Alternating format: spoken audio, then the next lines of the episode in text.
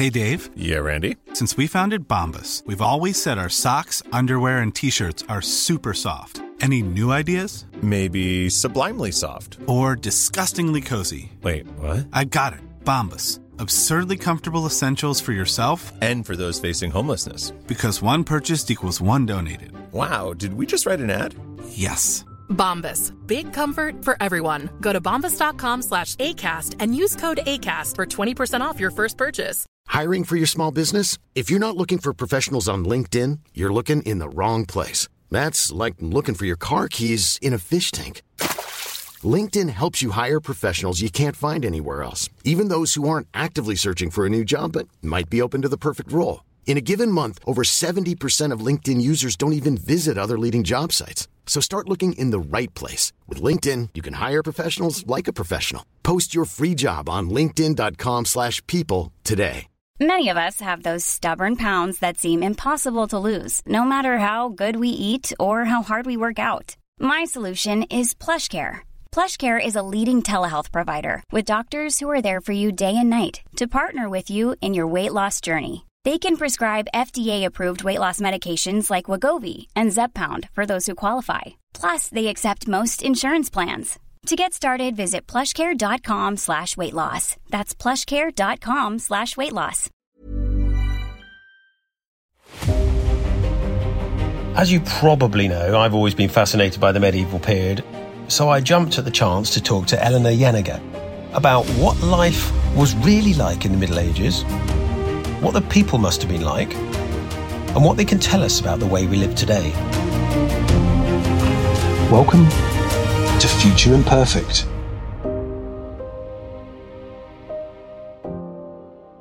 What do you think modern people in particular get very wrong about the medieval age? And what do we make mistakes about in particular as far as you're concerned? I think that the biggest problem that we have in terms of the way we relate to medieval people is by thinking A, they are very different from us, and B, they're stupid. That's kind of the biggest thing. So we are very much, you know, what I always say is that if I ever meet the ghost of Voltaire, I will fight him because a lot of this has to do specifically with, you know, ideas from the Enlightenment. And Voltaire in particular was on a big crusade and he's like, the church is very bad. The church is very evil. And anyone who ever, ever was a Catholic was stupid and bad and wrong for going along with Catholicism, essentially. And of course, one of the major features of the medieval period is that, you know, to be a Christian in Western Europe, I mean, obviously not in Constantinople, is to be a Catholic. And so therefore you can just write them off. Like never a thought entered their minds. And they're often kind of placed in opposition with, for example, Roman people. And it's like, oh, stuff was great in the Roman period. Everyone was very smart. It's absolutely brilliant. And then the Middle Ages hit, everyone forgets everything and becomes an idiot. And it's just not true. And in fact, a lot of the things that we like to pick medieval people for and say, oh, well, you can tell that they're stupid because they believe in humoral theory. I'm like, homeboy, Galen came up with humoral theory. All the Romans believe in humoral theory. There wasn't like workable medicine. Workable medicine doesn't come along until the 19th century. So maybe be a little kinder to people for believing that. If you want to be that mad at anyone in the Tudor period as well, go for it. But why is it that we focus on medieval people? Having said that, there's obviously a lot of ways which they are different to us because part of the reason that those criticisms stand really well is, you know, they've got a completely different way of thinking about um, knowledge, for example. So, you know, they kind of see um, knowledge or learning as a cumulative process over time between all people. You know, the phrase standing on the shoulders of giants is a medieval one. So it comes from the idea that, well, there's the ancient philosophers and we can get where we can get because they've already done this work and we can see that. So systems of knowledge don't seek to kind of rewrite anything. They seek to build. So they're always assuming that there's a bedrock of what's correct, and then you simply build on top of that, which makes a lot of sense if you think about it. But we in era where we've really changed the way that we think about knowledge, you know, we are saying that you have to consistently say, now, is that true? Go back over and over and over again and double check that this thing is correct. And sometimes you tear down an entire field of knowledge because you say that's not correct anymore. No, sorry, we've got this proof over here we look at medieval people and say, well, that's nonsensical. I don't know how you could relate to knowledge like that. But what I try to remind myself of is that a lot of knowledge now is still received. You know, for example, I know that germ theory is real because some scientists have told me germ theory is real, and I've just said, right, you are. Fantastic. Uh, little bugs on everything, is it? Great, got it. Fine, moving on with my life. You know, I don't go check that. So there are still some elements that are, you know, very similar about our life, but we just don't think about things in quite the same way. And I think that's a huge cultural shift, really. I did a, a, video once on the Mappa Mundi, which was really interesting because this was a fascinating mind map in many ways. Yeah. I mean, people say, oh, it's not a very accurate map. But it's actually geographically accurate in certain areas, in the local area, the sort of Western Europe. Mm-hmm. And it mm-hmm. gets, it gets more and more odd. No, more and more mythologically entwined the further away it gets. I mean, they, they put Jerusalem right in the middle of it because their worldview was Jerusalem was it. And then the further east you start to, which is up on the Mappa Mundi, you get to heaven eventually. Literally, you get to heaven, mm-hmm. and there's heaven and hell and gates, sinners and everything. And so this Mappa was part atlas, but also part reference for mythologies. It's got what we would call real mythologies. It's got um, the Golden mm-hmm. Fleece, and it's got all these things. But it's also got what they considered possibly to be mythology, like the Red Sea, which was mm-hmm. coloured red because none of the people that made it, and it's called the Red Sea, so presumably it's red, which is interesting. And then it's got yeah. a little, it's got the path of the Israelites wandering for 40 years, a sort of squiggle roughly where they thought it was. And it's got mythical beasts as well, and some real beasts. And so this sort of melange of real world and it getting the further physically away from you, the more mythology sort of takes over as we understand it, is fascinating. Mm-hmm. It's a really interesting thing. Sorry to just jump in. I'm so excited because I think you've you've really uh, got it nailed on the head here. Because what the Mappa Mundi kind of does, you're right. It's not a, a thing that you could take and say, okay, well that's it. I'm going to get in a boat and sail somewhere. But that's not what it's intending to do. So like a Mappa Mundi is doing exactly what it is you're saying here, where it's bringing together, you know, well, here's what we know about what actual geography is, and here's where that makes sense in our cosmological understanding of the world. And you know, if you are some guy from, let's say, northern Germany, right? To you, an elephant is every bit as mythological as, say, a Blemmye, who are the guys you'll see on Mappa Mundis and their faces in their tummy. They don't have a head. Or there's the sciapods who live in Africa and they have one giant foot that they jump around on and they will lay down and use it to shade themselves from the sun. And who's to say which of those things are real and not if you've never left the continent of Europe, you've maybe never left Northern Europe, right? But what it does is it positions Europeans in terms of how they see the world around them. And more specifically, really, you know, they don't have a concept of being Europeans. They have a concept of being Christians. And they say, well, this is what the world is like. Here's how land works here's how, again, the mythology is all there, right? Because they very much like to have all of the Greek mythology, the Roman mythology. They're, they're going to take all of that, right? But they're just going to put some God on top of it, right? So you can have the golden fleece, but then you also have to have heaven to be like, but just to be clear, we are not endorsing Zeus, you know, something like that. So this is how you bring all of history together along with theological worldviews in order to have a map of how Christians see themselves in the world. It's not a map of the world per se, but it is a map of society in, in another and more interesting way, I would mm, argue. Yes. I sometimes liken it to sort of almost a mind map.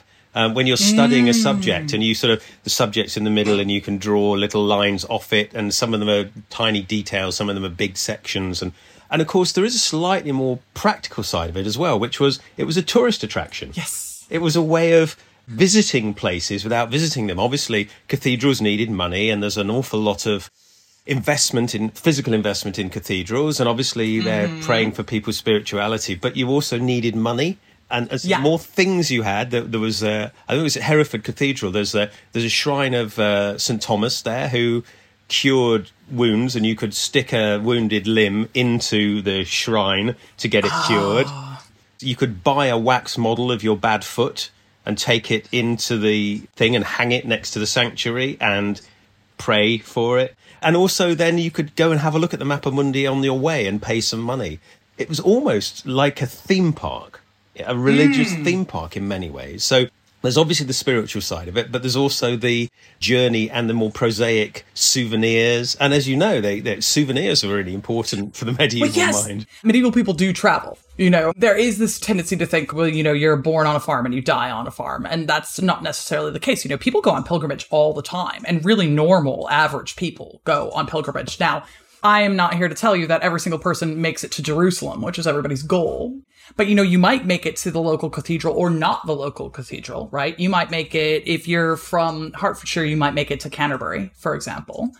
And that is what is so great about having a Mappa Mundi too, because you know, you say you've gone on this pilgrimage of a couple hundred miles, you know, and here you are, spring break, woo, you're having a great time. And then you get to see a Mappa Mundi as well. And you're like, yes, I am very worldly. I am connected in with the conception of travel. This is what the world means to me. And I think it's also really interesting when we think about like the little wax feet and stuff like that, is that this is also something that uh, medieval people have in common again with Romans which is that um, Romans had the exact same medical practice, which is like, oh, is there something wrong with you? You should go pray to a god. And we have lots of little uh, kind of plaster body parts and things that you would go and you would leave them at whatever shrine it was and have a little prayer. So there isn't really a huge difference in terms of mm, yeah medicine not so workable so you know prayer is as good as anything else yeah they, they, they were quite good at the um, well not good but they had practical battlefield surgery and things like that but i think mm-hmm. for chronic things like bad yeah. back or anything like i don't think there was much they could do about it but apart from no. pray but for things like slashes to the face and the arm and arrow wounds, there's quite a lot of practical experience. Yes, it, it's really interesting. Surgery is the thing they're quite good at. Yeah. They can do ocular surgery. They can do surgery on rectal fistulas, which is extraordinarily difficult. They can do all kinds of battles. They can reset a bone. They can do the sort of practical, if you need to put two things back together, they can figure that out really well. But then if you get any kind of bacterial disease, mm. you know, your, your guess is as good as any. I, I often think about it as, as a little bit like medical craft skills they're actually quite good practical skills they've got. They, you know, they can s- stitch up a person because a lot of people had physical skills that uh, perhaps in decline today, with a few notable exceptions, that a lot of people don't do these things for themselves because they don't need to. Mm-hmm. Whereas back in the medieval period, and of course the medieval period is a very long period of time, so we we're, we're yeah. horribly generalising when we talk about what's medieval. Yes, yes, that's right. You know, I'm, we're just doing a quick 1100 years. It's fine. Yeah, exactly. and and I think craft skills and awareness of what bodies were like came with the territory. If you were butchering your own meat, you kind of get an understanding of what's inside animals and probably inside people as well. And um, mm. you know, sex, sexuality, and childbirth was incredibly risky, and infant mortality was surprisingly high. And you know, so the the tragedy of life and the physicality of it, I think, was a was an ever present thing. And I think, apart from a few places today in the world, one of the biggest things is the realization that most children in the Western world, anyway, will grow to adulthood, whereas it was probably 50 50 in the medieval period. Oh, yes, absolutely. That's one of the biggest differences. And it is even when we talk about um, infant mortality, that's really a 20th century thing. It's, it wasn't until the 20th century that we really tackled it. We do see things get slightly better. But, you know, go to any of the Magnificent Seven here in London and see the number of small children who are buried, you know, and, and they're Victorian. But yes, it's, it is interesting as well because infant mortality is extraordinarily high in the medieval period. And that gives people a really skewed idea about life expectancy as well because you know one of the big myths I hear over and over again is that um, oh you would be an old man if you were 32 in the medieval period. And we're like no because what the people are doing is they will hear the average life expectancy and the average life expectancy works out to be about 35 or so. But that's because if 50% of all people die as infants so they're at an age of 0 and then half of the population has a zero. And so what does that mean if we're doing our averages? And actually, if you survive childhood, and uh, for women, if you survive childbirth, so life expectancy is a little bit lower, oftentimes for women, because childbirth is extraordinarily dangerous, then you can live into your 70s, and that's no one's surprised by that at all whatsoever. It's it's not remarkable. Um, you know, it's remarkable if someone lives into their 90s, which also happens, and everyone's like, check him out, 90 year old. You know, like that's a big deal. But there is an expectation about the cycles of life, and that people will make it to their 70s, but it becomes skewed by how extraordinarily high infant mortality is. But again, that's not a specific hallmark of the medieval period in particular. Again, you're going to find that among ancient Greeks. You're going to find it among ancient Romans. Children, especially small children, until very recently, were very fragile things. And, you know, thank God for inoculations, essentially. It's made a huge yes. difference. One of the other things I think that the media, and the, in the broadest sense of the word, is quite responsible for is this idea that the medieval period is muddy, always muddy. uh, everybody wears leather, which, which you know, is, is an unusual type of. You know, some people did wear leather, but not the way they Yeah, wear it in but- um, TV shows. and everything was sort of subdued in colour. And one of the things that I've found in my studies is the absolute obsession and love of colour and bright colour in a way that is completely unfamiliar to us today.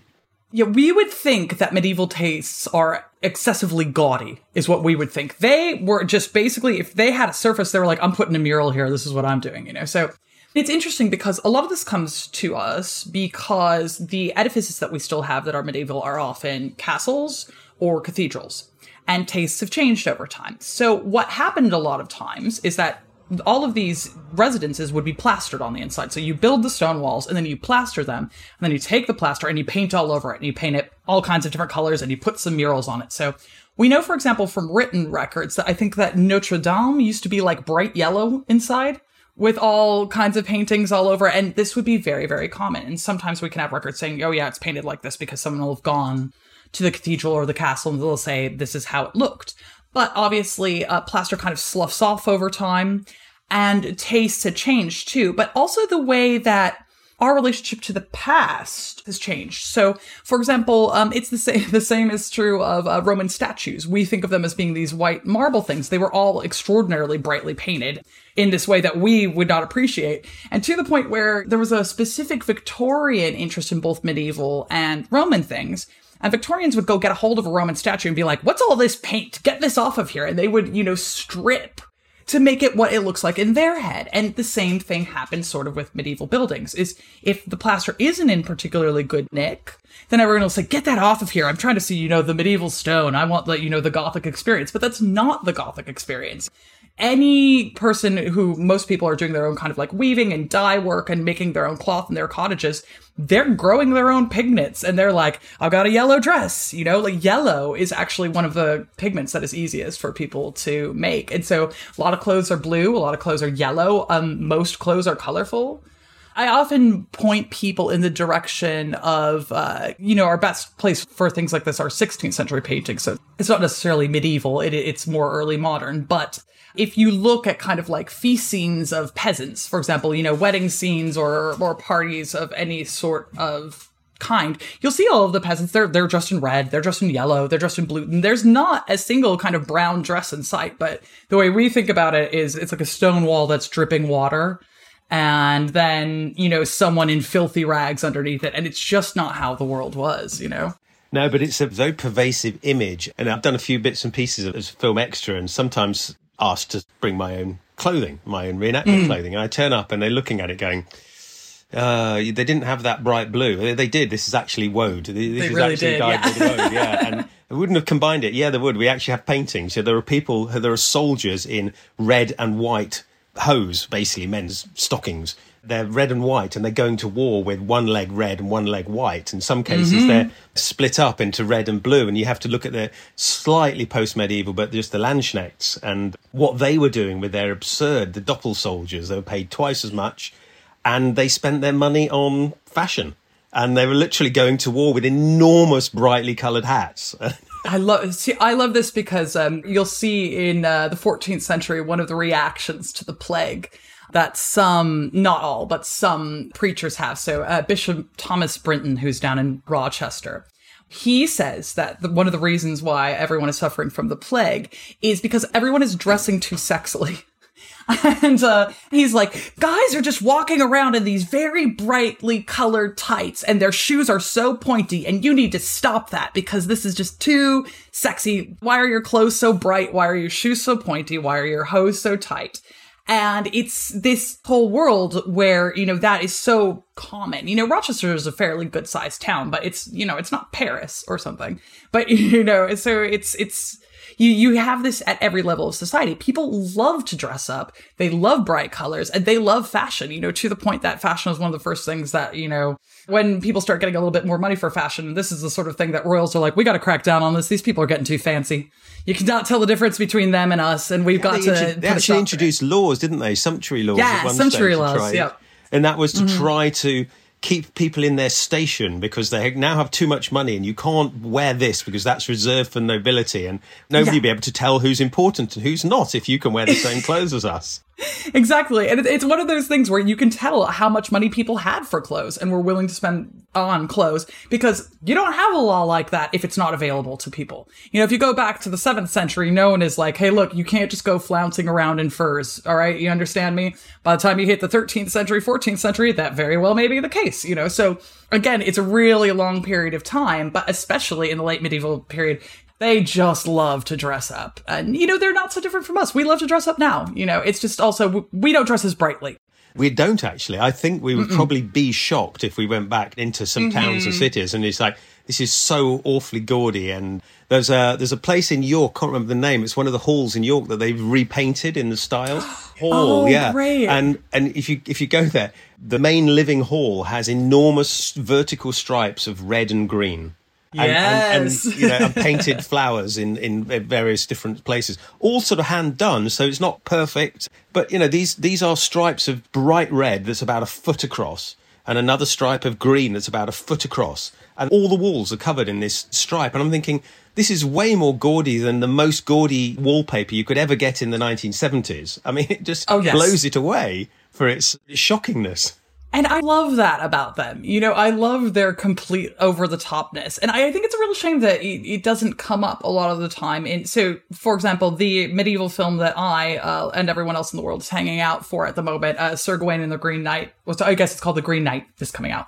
I'm very excited. I cannot wait to see uh, my very good friend Dev Patel and look at him in a respectful manner. But the thing that I, I think that a lot of it is like really true to what the story is like and it's spooky and atmospheric. But then the only shame is again, you've got like, here's the stone wall, here are the really muted colors. And it's like, I would just love once to see the bright, stupid colors and, you know, someone wearing a party colored pair of hose. I would love that. I would love it. I would just lose it. I, I would love to see somebody wearing poulaines, really, really pointed shoes that are. I love them. In, in a way, it looks absurd. I mean, there's a TV show called Blackadder. I, I don't know whether you're familiar I with love it. Blackadder, um, yeah. And, and what mm-hmm. Blackadder was wearing isn't actually absurd. It is actually No. slightly understated from all the records we have. He's Because it's black, Yes. you know? yes. So he was actually being subdued, but his shoes, his crazy hat, you know, his enormous shoulders, they're all actually quite authentic in many ways. Mm-hmm.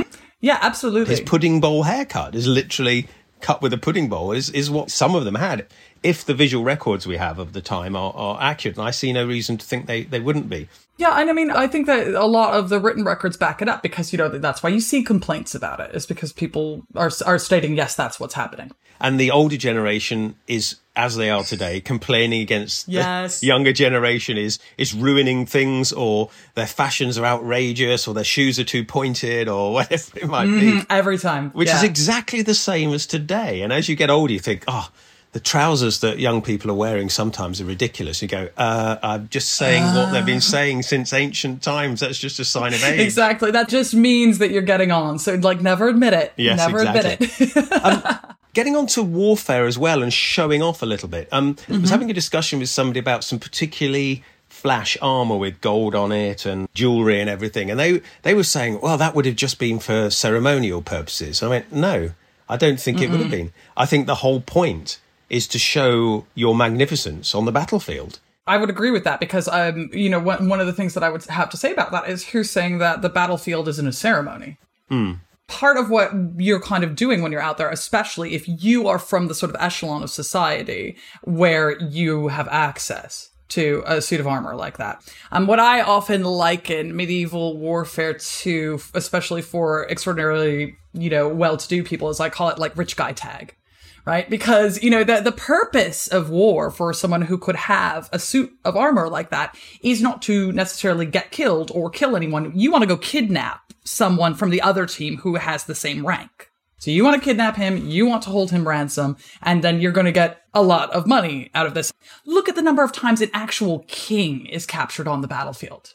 How many times is the French king dragged back to England? You know, this is even happening in the early modern period. You know, Charles V captures Francis. And there's this ongoing Valois Habsburg rivalry, and he has him. He's got him right there. And, you know, basically Francis spends a bunch of time writing poor me letters to his mom. And like, that's what happens. You know, it's not warfare in the way that we think of it, where two people are like, all right, that's it. We're going to kill each other. That's never what's on. So, you know, you go out there and you say, yes, here I am. I am a golden god. Look at me. And uh, unfortunately, that, that might get you kidnapped. But it protects you in two ways. It says, I'm wealthy, therefore don't kill me, because if you kill Mm-hmm. me, I'm probably worth scrap value, and that's not nearly as much as if you Yeah. are going to ransom me. So, yes, we'll fight, and my armor will probably prevent me, unless I'm very unlucky, from death. And this is, I think, why guns are slow Hmm. to be adopted because they're a little random, they're very inaccurate, and they will kill Mm-hmm. somebody regardless of their social status on the battlefield. But the armor, broadly speaking, will protect you mostly, not always, from Of course. that kind of lethal combat. Whereas your poor ordinary soldier is getting mown down in waves. And it, it must have been a very different experience. But there Of are course. battles where, you know, Agincourt, for example, all the captured Yes. French knights, the English needed to kill them. But the knights, the men at arms, refused to kill them. They had to give it to the lower orders, if you want to call it that way, the archers, to go and slit their throats. And that caused absolute outrage at the time. It was way beyond. I mean, it was a, it was a war crime. What we would mm-hmm. think of as a war crime back then, you could justify it arguably, and there will continue to be arguments about it. But it's really interesting these moments where it's the exceptions that almost prove the rule. And it must be the same for you when you're looking into some of these things about the apocalypse and, and, and what people are complaining about. Because as you said, there wouldn't be rules unless people were breaking them. They wouldn't need to put the rules in place. Completely. So the apocalypse, this is something I'm relatively unfamiliar with um, when it comes to the medieval period. And I obviously know the book of Revelations and the whole biblical side of things a little bit.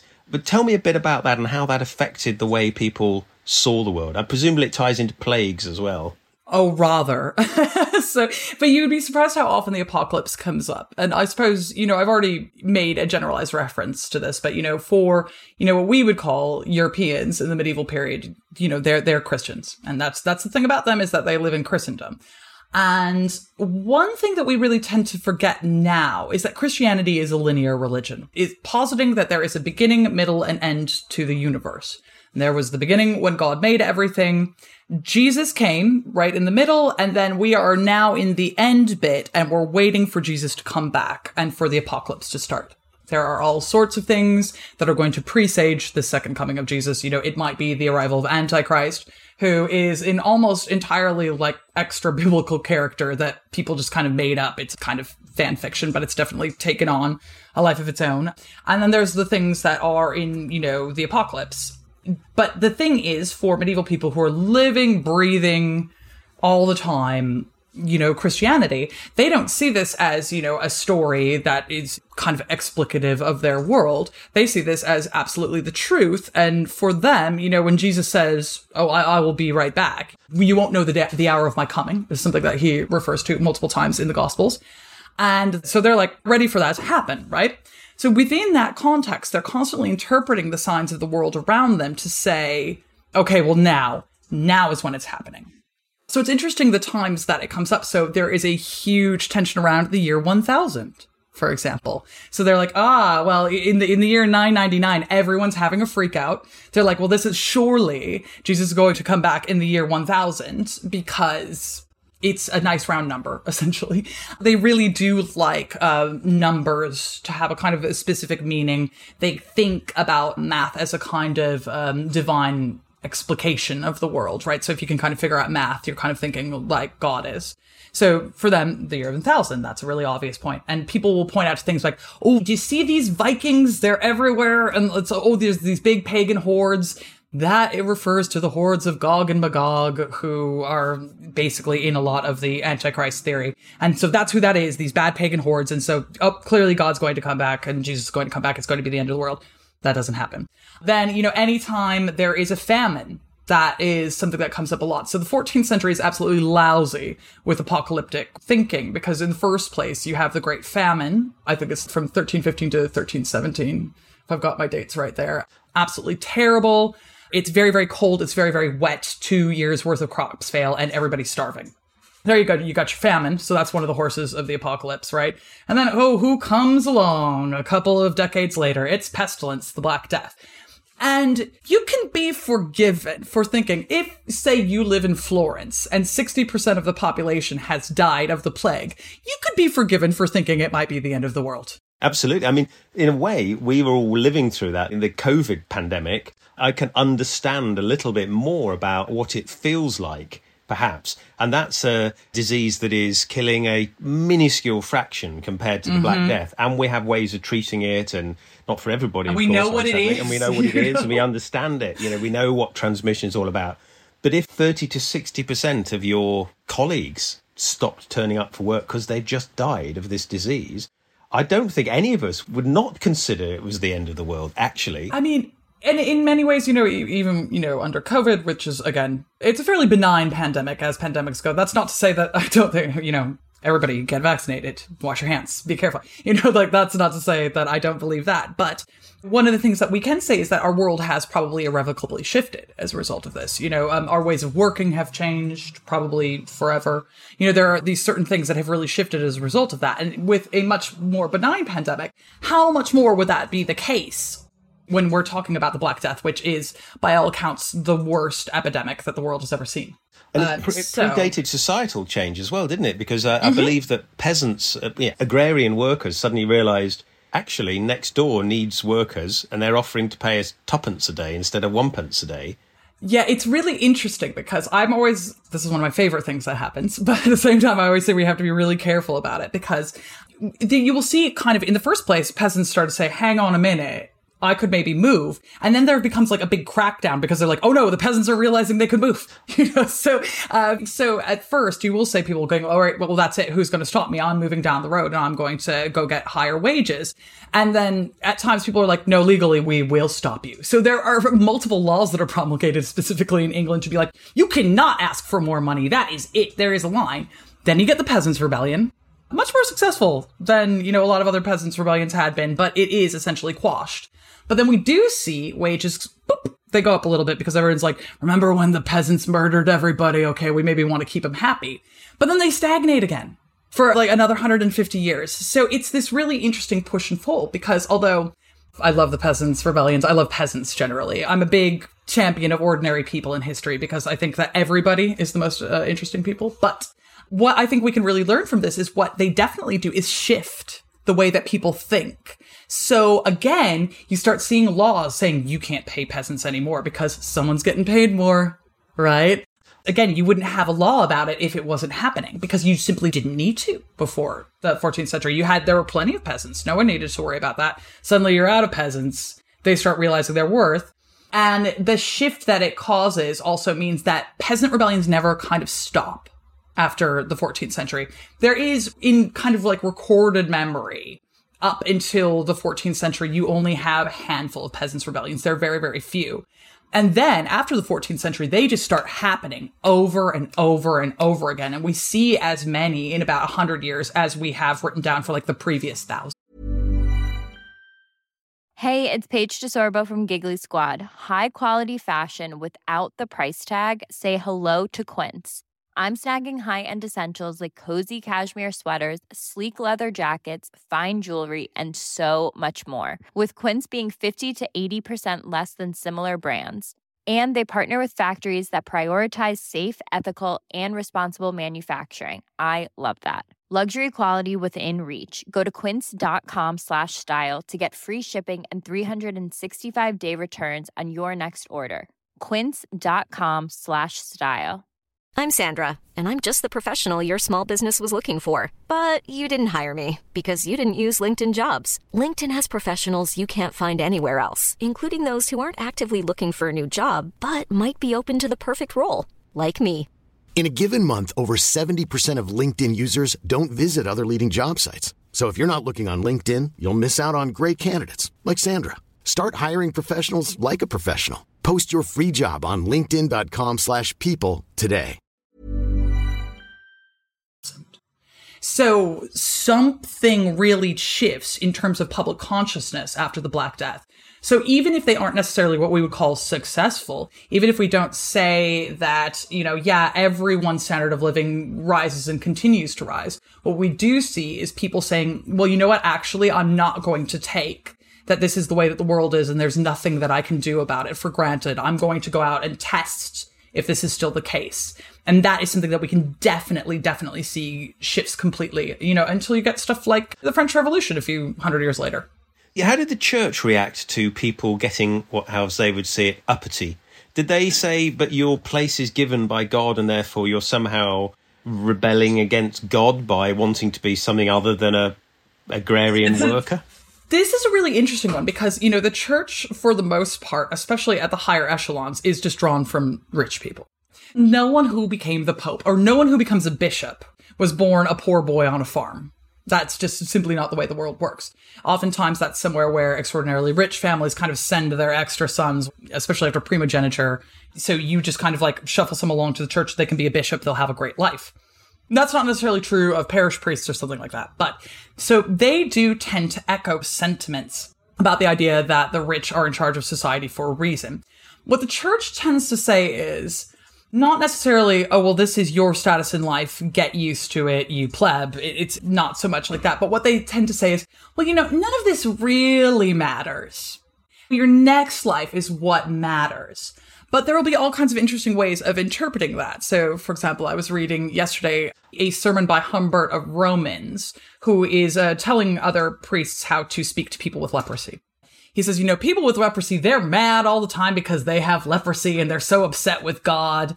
And, you know, they might turn to sin instead of what they should really be doing, which is being really prayerful and focusing on the fact that, oh, well, in the next life, which is the longer one and the real one, you know, they'll be fine as long as they get their soul together. So they should focus on that.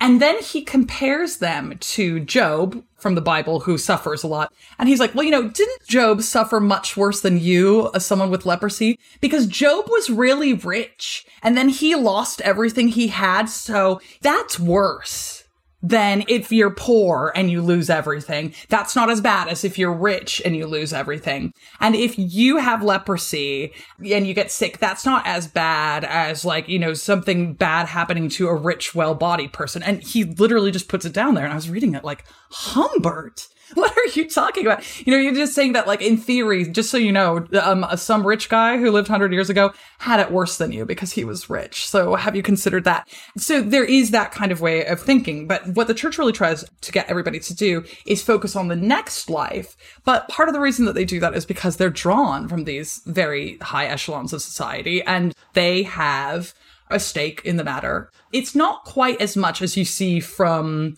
for example, royalty themselves, who are very much like, yes, yes, I am anointed by God. Oh, and by the way, I am descended from a mythological figure, so I've got that going for me. Uh, and I'm simply different from you people, you know. So the very, very well-to-do secular people will really lean on that God has anointed me. Whereas the church never wants to give them too much of that either, because the church also might want to come in at any time and make you not the emperor or make you no longer the king. You know, the church reserves the right to excommunicate you and get someone else in. They're a little much more reticent about that. Their focus is the next life. But I wondered whether one could chart a sort of philosophy of thinking of the sort of the peasants revolt, the Black Death, people starting to realize their worth all the way through to the the schism in Christianity where you do start to have parish priests who don't think things are anointed. You know, it's clear that stuff yes. is a bit random. And it eventually, after several hundred years of thought and, and sort of shuffling of social conscience, you get mm-hmm. to the mm-hmm. stage of the of the rejection of the sort of Catholic Church and the rise of the Protestant Church. Oh, I mean, this is my bread and butter. So, you know, this is very, this is very exciting to me because again, this is one of the apocalyptic signs that people point to. The Great Schism and, you know, having your Pope and your anti-Pope and Avignon. I think the highest number of popes you ever get is three. They tried to get at a point in time, they were like, all right, look, we're just going to cancel out the Pope in Rome and the Pope in Avignon, and we're just going to elect this new Pope, and then he's going to be the Pope. But then obviously the Roman and Avignon popes were like, no, we're not going to do that. So then you had a third Pope in Pisa for a little while and eventually it all dies out. But yes, you certainly do see this. And so, um, one of my great loves and uh, one of the groups that I'm really interested in studying, the Hussites, they really kind of move on from this. And, you know, so in the first place, they are really a kind of post plague sort of grouping because certainly there are nobles involved in the movement. There are certainly church people. You know, Jan Hus obviously was a was a priest himself before he comes up with this this new uh, form of Christianity uh, and then gets burned at the stake for his trouble, as one does. But it's also this really kind of like social conglomeration. So you have lots of peasants who are involved. You have lots of townspeople.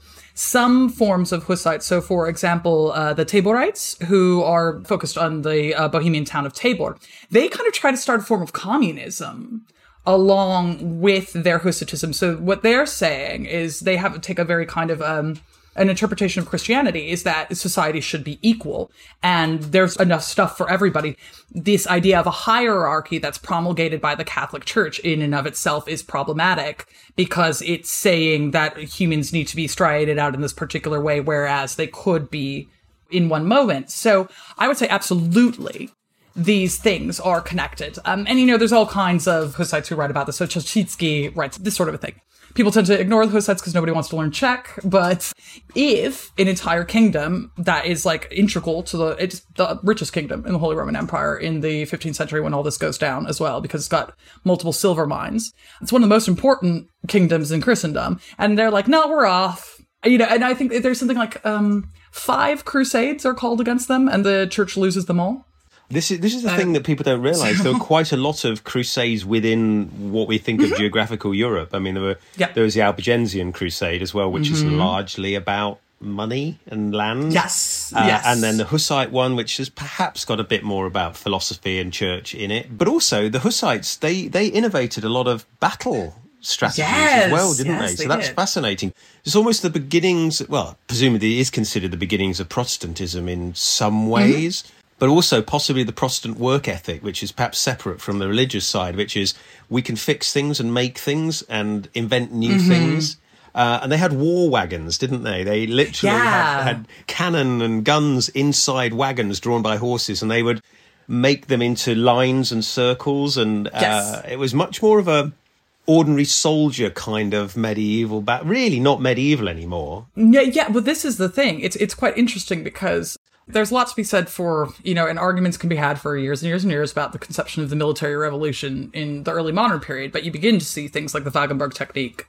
You know, our good friend Jan Žižka, he comes up with this, and there is a lot of hand wringing again from the sort of people who are wearing fancy gold armor about this, where they're like, "Who? Uh, these guys will not come out from behind these wagons." And then you know the Hussites are like, "Yeah, now you're all dead," you know. And so we have a lot of written records to indicate that women are fighting as Hussites, and a lot of the times, um, also are a little bit more violent about things. Like there will be specific records where women are like, no, we're killing all of these people. And the guys are like, ladies, ladies, slow down. And they're like, no, we're going to kill them. You see all of these things that are very unusual in terms of the way medieval warfare works within that system. And so as someone who kind of is a, is a Czech specialist, for me, that's kind of like the line between uh, medieval and early modern is I'm like, well, how many Hussites do you have on the ground? Because for me, the minute the Hussites have like one, I'm like, boom, okay, that's it. The medieval period is over and we're early modern now. That's not how everybody sees things, but it just depends on what do you work on, you know, like what is your area.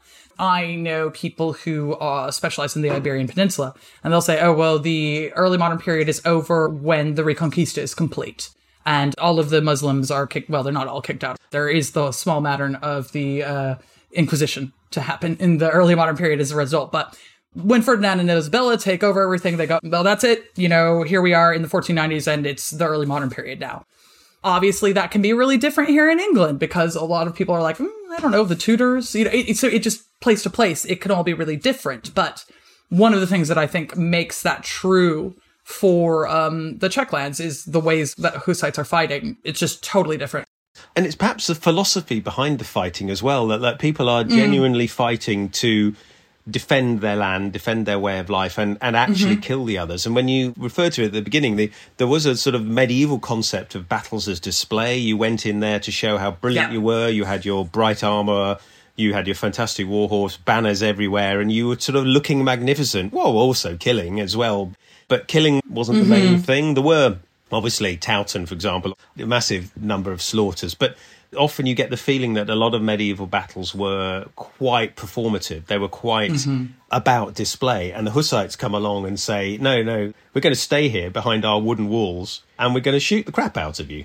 And you're going to be dead and nobody's going to worry about you anymore. And it's almost, nobody ever woke up. I mean, I often say this. People say, when, when is the medieval period? It's like, well, It depends. It, it fizzles. Nobody Yeah. ever, literally ever woke up and went, "Oh, I'm not medieval anymore. I'm Tudor. I better change the shape of my shoes." You know, it was like, you know, it's not how it happened. And it's the same thing, you know, with, you know, the end of the Roman period. You couldn't go up to someone who lived in quote unquote Rome in 476 and say, oh, well, what's it like to be medieval now, now that the Roman Empire has fallen? They would have been like, what are you talking about? Yes. They don't care about that. It's this, these are things that historians do to history. You know, periodization is something that we do to it to make things a little bit easier. And so, you know, for me, the term medieval is useful because what I'm kind of signaling to people is, you know, I kind of mean between then and then, but it's a how long is a piece of string sort of thing because these same terms can really apply to a different period in different places. And we're never exactly spot on about what that means. And I think that that's really the work of historians a lot of the time is just, you know, constantly redefining what we mean, constantly saying, okay, well, given this, then this might be true. We could use this word.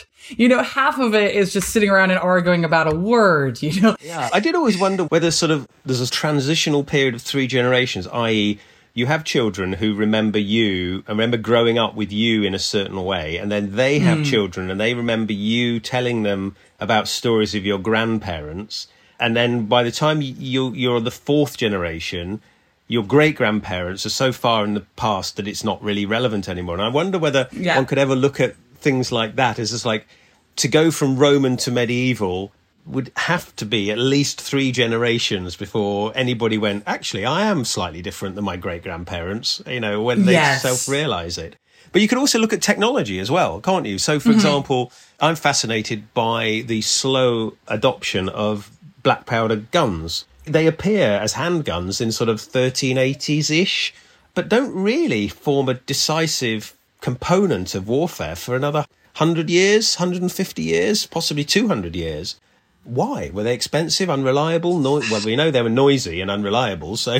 Yeah, there's something I think because they're quite expensive and unreliable. I think that they again kind of get into the sort of the medieval way of thinking about warfare. So, you know, one of the things that you're doing in terms of display is also showing your prowess, right, on the battlefield. So, if you're a king and you get into it with another king and you best him and everyone is like, "Oh, wow, he has got pike skills," you know, or something like that, then this is something that very much like adds to your fama, your reputation a gun, there's no like skill as of yet, right? Because they're just not accurate enough. So it, it's not one of those things yet. Obviously, it does become a thing where being a marksman with a gun is considered a skill. But because you can't be a marksman with a gun at this point in time, it's almost like, well, there's nothing you can brag about.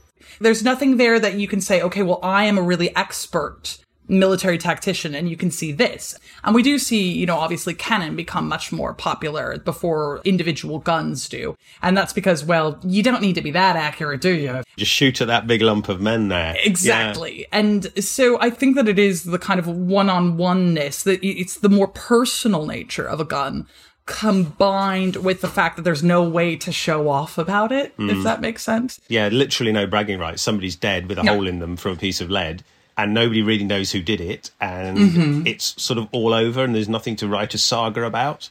You know, you Yes. can't imagine the Vikings writing about, you know, Olaf was shot.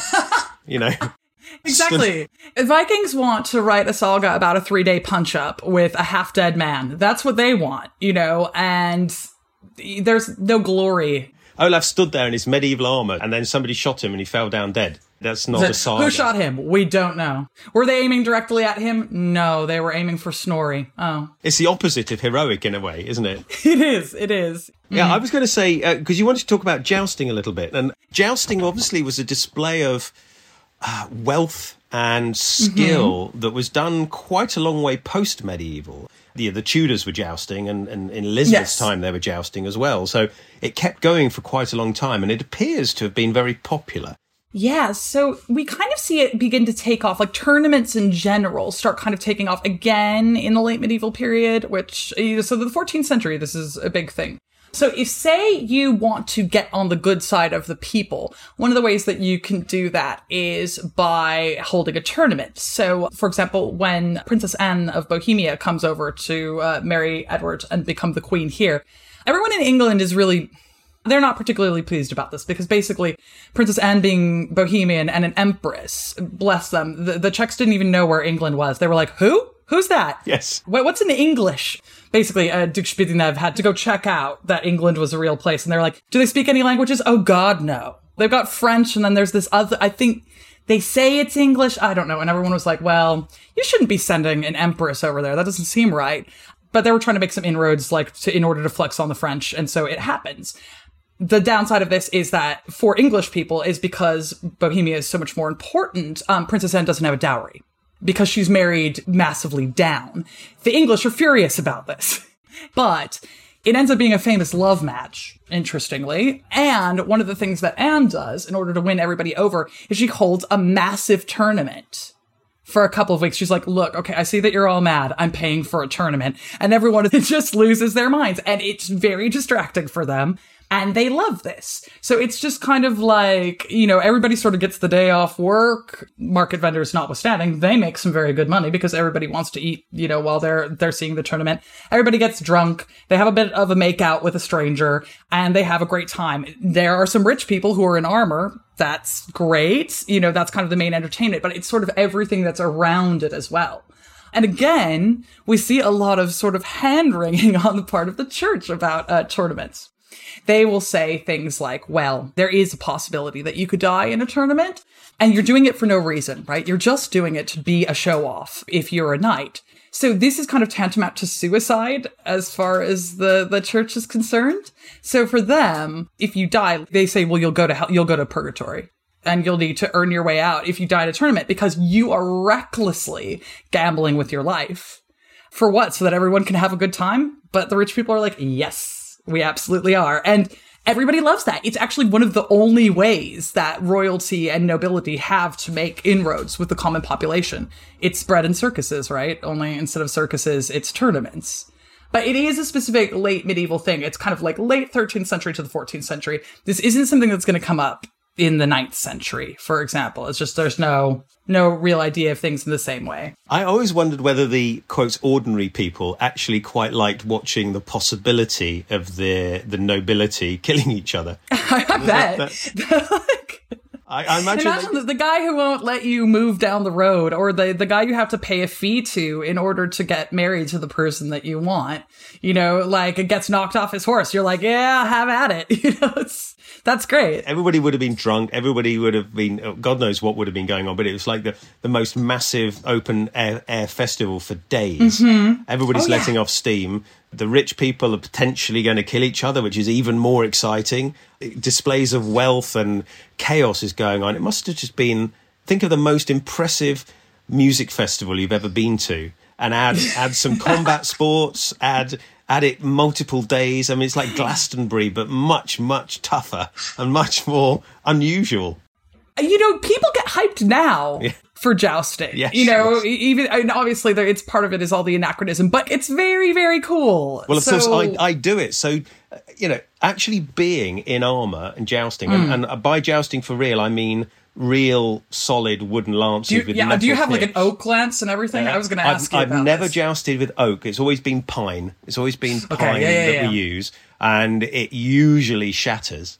Uh, yeah, I was going to say safer. yeah, yeah. But uh, again, we don't really know what they use. We certainly wouldn't use ash because the, I think uh, I came across some reference to ash if you want to kill a man because it's Mm. springy. And the thing with jousting is if the if the lance shatters on your opponent, Mhm. all the energy is released in the lance shattering. So it's not so much Right. of a big. It's a big hit, but it's very survivable if your armor's good. Yeah. If the lance doesn't break, it bends and then it comes back out into you as well. So the biggest accidents I've ever Oh. had are when the lances haven't shattered Right. because the energy's got to go somewhere and it goes back into extending the lance. So, and that means you two of you are passing each other and it gets hooked up under your arm, under your chin, and then you Mm. can't see because you don't know what's going on. And so physics takes over and physics becomes Mhm. chaotic.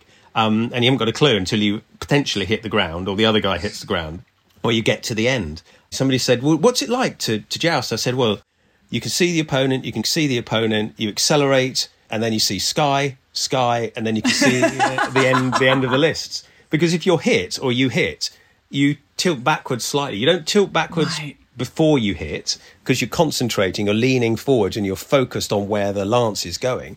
As soon as there's impact, either from you on them or both or them on you, you're tilted back slightly and you can only see sky. Wow. So the, the worst views of anybody in the joust are the two jousters.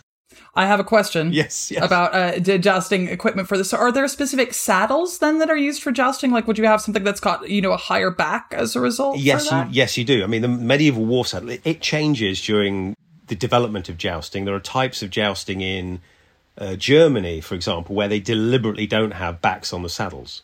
Ooh. And, and the idea there, and they don't really seem to have much in the way of leg armor, and they have very thick lances. And we think, nobody's, as far as I'm aware, reenacted that. We think the idea there is to smash the other person backwards off the horse, because that Right, makes much more sense. If you've got a high backed, what's effectively a sort of 15th century, 14th century war saddle, it goes around your hips a little bit, so low down around your, but keeps you in the saddle, but you can flex backwards. So you're, ah. you bend from the waist backwards and you can actually go all the way down to the horse's rump and then sit back up again because of the design of the saddle. So you can actually be held in. The dangers are when you're lifted up and twisted. Right. Okay. Yeah. so yeah. Yeah. the times I've knocked people off the saddle, the lance seems to have gone in and lifted them slightly, and they've hit Mm-hmm. me and lifted themselves slightly, and depending on where the horses are, because if the two horses are going together, but if one horse is going at a different Right, stride, course, yeah, yeah. which is impossible to anticipate. If you get it right slash wrong, depending on your perspective, you actually lift them out of the saddle and twist them over back. So you typically fall, you rotate through, you know, 90 degrees and fall off the other side of the horse, sort of off the. Right. You don't go backwards like they do in Hollywood. You don't. You don't fall backwards over the saddle. You Mm-hmm. sort of twist and fall out the back over your right shoulder. So Oof, on- that's scary. it's yeah, very scary. The, the only other accident I've seen in jousting, uh, and we see this in illustrations, is when the hit is so big that both horses stop. oh yes, I've definitely seen illustrations of that. Yes, So where like- the, where they're like, whoa. And all the energy is dissipated in the lance impact, and everybody's suddenly gone from a fast canter to stationary, and everybody's very surprised. And one guy, one guy I saw doing it was so surprised that he leant forwards and fell down uh, on the on the left hand side of the front left hand shoulder of his horse because his his helmet was so heavy. He wondered what had happened. He leant down and he kept falling, and he fell down on the left hand side, which I've seen in an illustration. I can't I can't find it recently, but. I've definitely seen somebody falling forwards on that side, and I was very curious as to how that would happen. But the physics, it seems to Yeah. occasionally happen, which is really interesting. See, this is the thing, right? I am someone who just like sits around doing medieval history all day. And I am absolutely fascinated by this. Like, if for me, if I came upon, if someone said, oh, by the way, there's going to be like a days long jousting match, I'd be like, well, I guess I'm dropping everything. this is what's happening for me. You know, and I would be the person who would, in theory, be kind of like most blase about this. You know, this is this is so cool. This is so much fun. You know, even if people are not necessarily going to get hurt, which they can, mm. right? Obviously, as you've made very very clear. You know, the worst it's going to be is like watching WrestleMania or something like that, which is quite fun. Yes. So you can see where the appeal lies because well, what's going to happen? You literally don't know. It doesn't matter how incredibly skillful people are. There can be what's the cadence of the horse. How there are all these varying factors that play into it. So it's so surprising and interesting. And let's remember, this is a world where you don't even have television yet. So this might be like one of the most exciting things that ever happens to you in your life. And you know that's why I'm interested in them. I love you know the TV ness of it. Yeah, but uh, but as you say, you, you're also jousting with wooden lances. And here's a little. Mm-hmm. I was jousting down at Pendennis, which is down in Cornwall. It's a castle down Mm. there. Uh, Henry VIII built a fort there as well. And, and as of jousting there, we put the lances out overnight on the Saturday night because we were jousting on the Sunday morning. Sunday Mm-hmm. morning, we couldn't break a single lance. And we were trying to work out what was going on. Oh. The sea mist had come in, and it was very misty overnight. And the wood of all the lances, rather than being kind of brittle and dry, had got soaked in the mist and was very slightly damp. And it didn't break. I've got pictures of the lances bending through 90 degrees and straightening again. And it was so frustrating. It was only afterwards when we thought about it. What was different? It was the atmosphere, the fact that, well, it hadn't been rained on, but the mist had soaked into the wood sufficiently to make it more flexible. And this would have Yeah. happened back then. You know, if your lances were out in the rain, if your squire hadn't bothered or got drunk and hadn't put your lances away in the tent properly, you come in the morning and they're flexible and they're really annoying. And all these little tiny things, suddenly you realise quite a lot of skill went into the preparation, the ground crew, the people supporting the knight to do his jousting. These days we have tiny crews, really, but if you were Mm-hmm. nobility, you would have dozens of people looking after Yeah, a whole you. retinue. You, you Yeah. literally, and it, they would be very proud of you. You're the you're the point man. You're the you're the lance. Uh, you're the one who's getting all the show offy stuff. But you've got this ground crew, this pit crew, much like Formula One. Yeah, the drivers get all the platitudes, but there's a huge amount of technology that goes behind it and, and engineering. Of course. And it is that engineering that kind of makes this possible. And it's the very similar spectacle as well. You know, that people who are interested in it, you know, the majority of people who watch Formula One, they're never going to get in a car. No. Right? You may drive a car, so you've got some idea of what it might be like. So it's the same thing with jousting. It's like, well, yeah, you may ride a horse. Hmm. So you've got some idea of like one of the aspects, but you know that this is like so far and beyond and away from what your ordinary expectation of hmm. life is that that's what contributes to the theatricality of it. And you liken it a little bit to sort of wrestling, professional wrestling, Yes. which is physical, but is also, as I understand it, partly scripted. Is a, somebody's got to How win. dare you. so I'm led to believe, you know. yeah, exactly. Yeah. I mean, so obviously it's not scripted in that same way, but you know, you kind of have like your team and, you know, especially in the kind of early modern period, you know, you get into some of the 16th century, you know, um, the outfits that they wear and, and the incredible armor and, you know, what the horses will be wearing. And you're like, oh, okay. You know, there, you have that same kind of level of pageantry. And yeah, you do kind of have the almost scriptedness of wrestling in that, you know, um, you've got these teams and narratives emerge from it. But these people are all within the same social circles. They don't hate each other. They want to joust each other, right? So it's like, it's one of these things where everybody's agreed to sign up for this kind of mock combat. And I mean, it's only mock in that, you know, well, no one's trying to kill anyone, but it might happen. You know, same thing with, um, professional wrestlers is they're doing really extraordinary physical work. And, you know, it is a sport that is real. Like, in order to do those things, everybody has to be working together. They have to practice very hard. But, you know, it's for the benefit of they're, everybody. they're aware of the spectacle. They're, they're very aware of the mm-hmm. spectacle.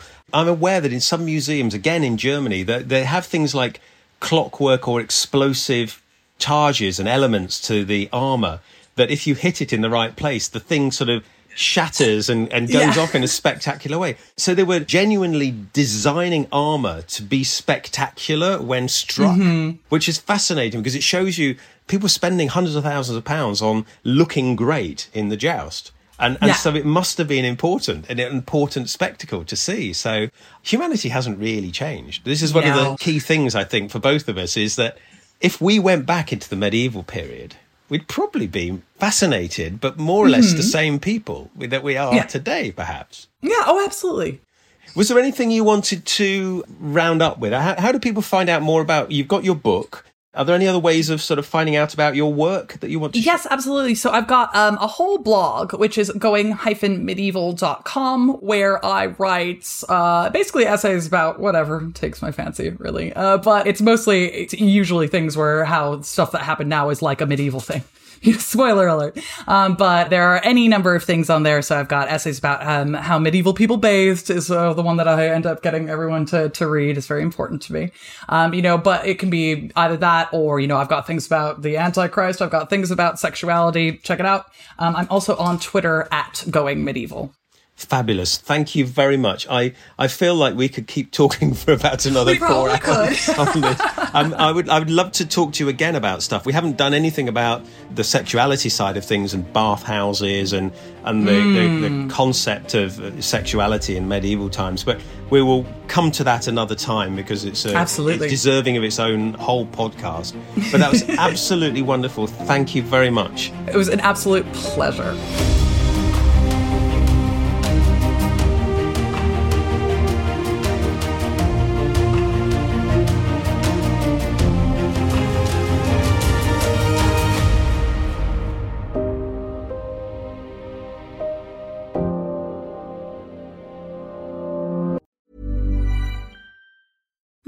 Deserves the best, and there's no better place to shop for Mother's Day than Whole Foods Market. They're your destination for unbeatable savings, from premium gifts to show-stopping flowers and irresistible desserts. Start by saving 33% with Prime on all body care and candles. Then get a 15-stem bunch of tulips for just $9.99 each with Prime. Round out Mom's menu with festive rosé, irresistible berry chantilly cake, and more special treats. Come celebrate Mother's Day at Whole Foods Market. Planning for your next trip? Elevate your travel style with Quince. Quince has all the jet setting essentials you'll want for your next getaway, like European linen, premium luggage options, buttery soft Italian leather bags, and so much more. And it's all priced at 50 to 80% less than similar brands. Plus, Quince only works with factories that use safe and ethical manufacturing practices. Pack your bags with high-quality essentials you'll be wearing for vacations to come with Quince. Go to quince.com slash trip for free shipping and 365-day returns. Planning for your next trip? Elevate your travel style with Quince. Quince has all the jet-setting essentials you'll want for your next getaway, like European linen, premium luggage options, buttery soft Italian leather bags, and so much more. And is all priced at 50 to 80% less than similar brands. Plus, Quince only works with factories that use safe and ethical manufacturing practices. Pack your bags with high-quality essentials you'll be wearing for vacations to come with Quince. Go to quince.com/pack for free shipping and 365-day returns.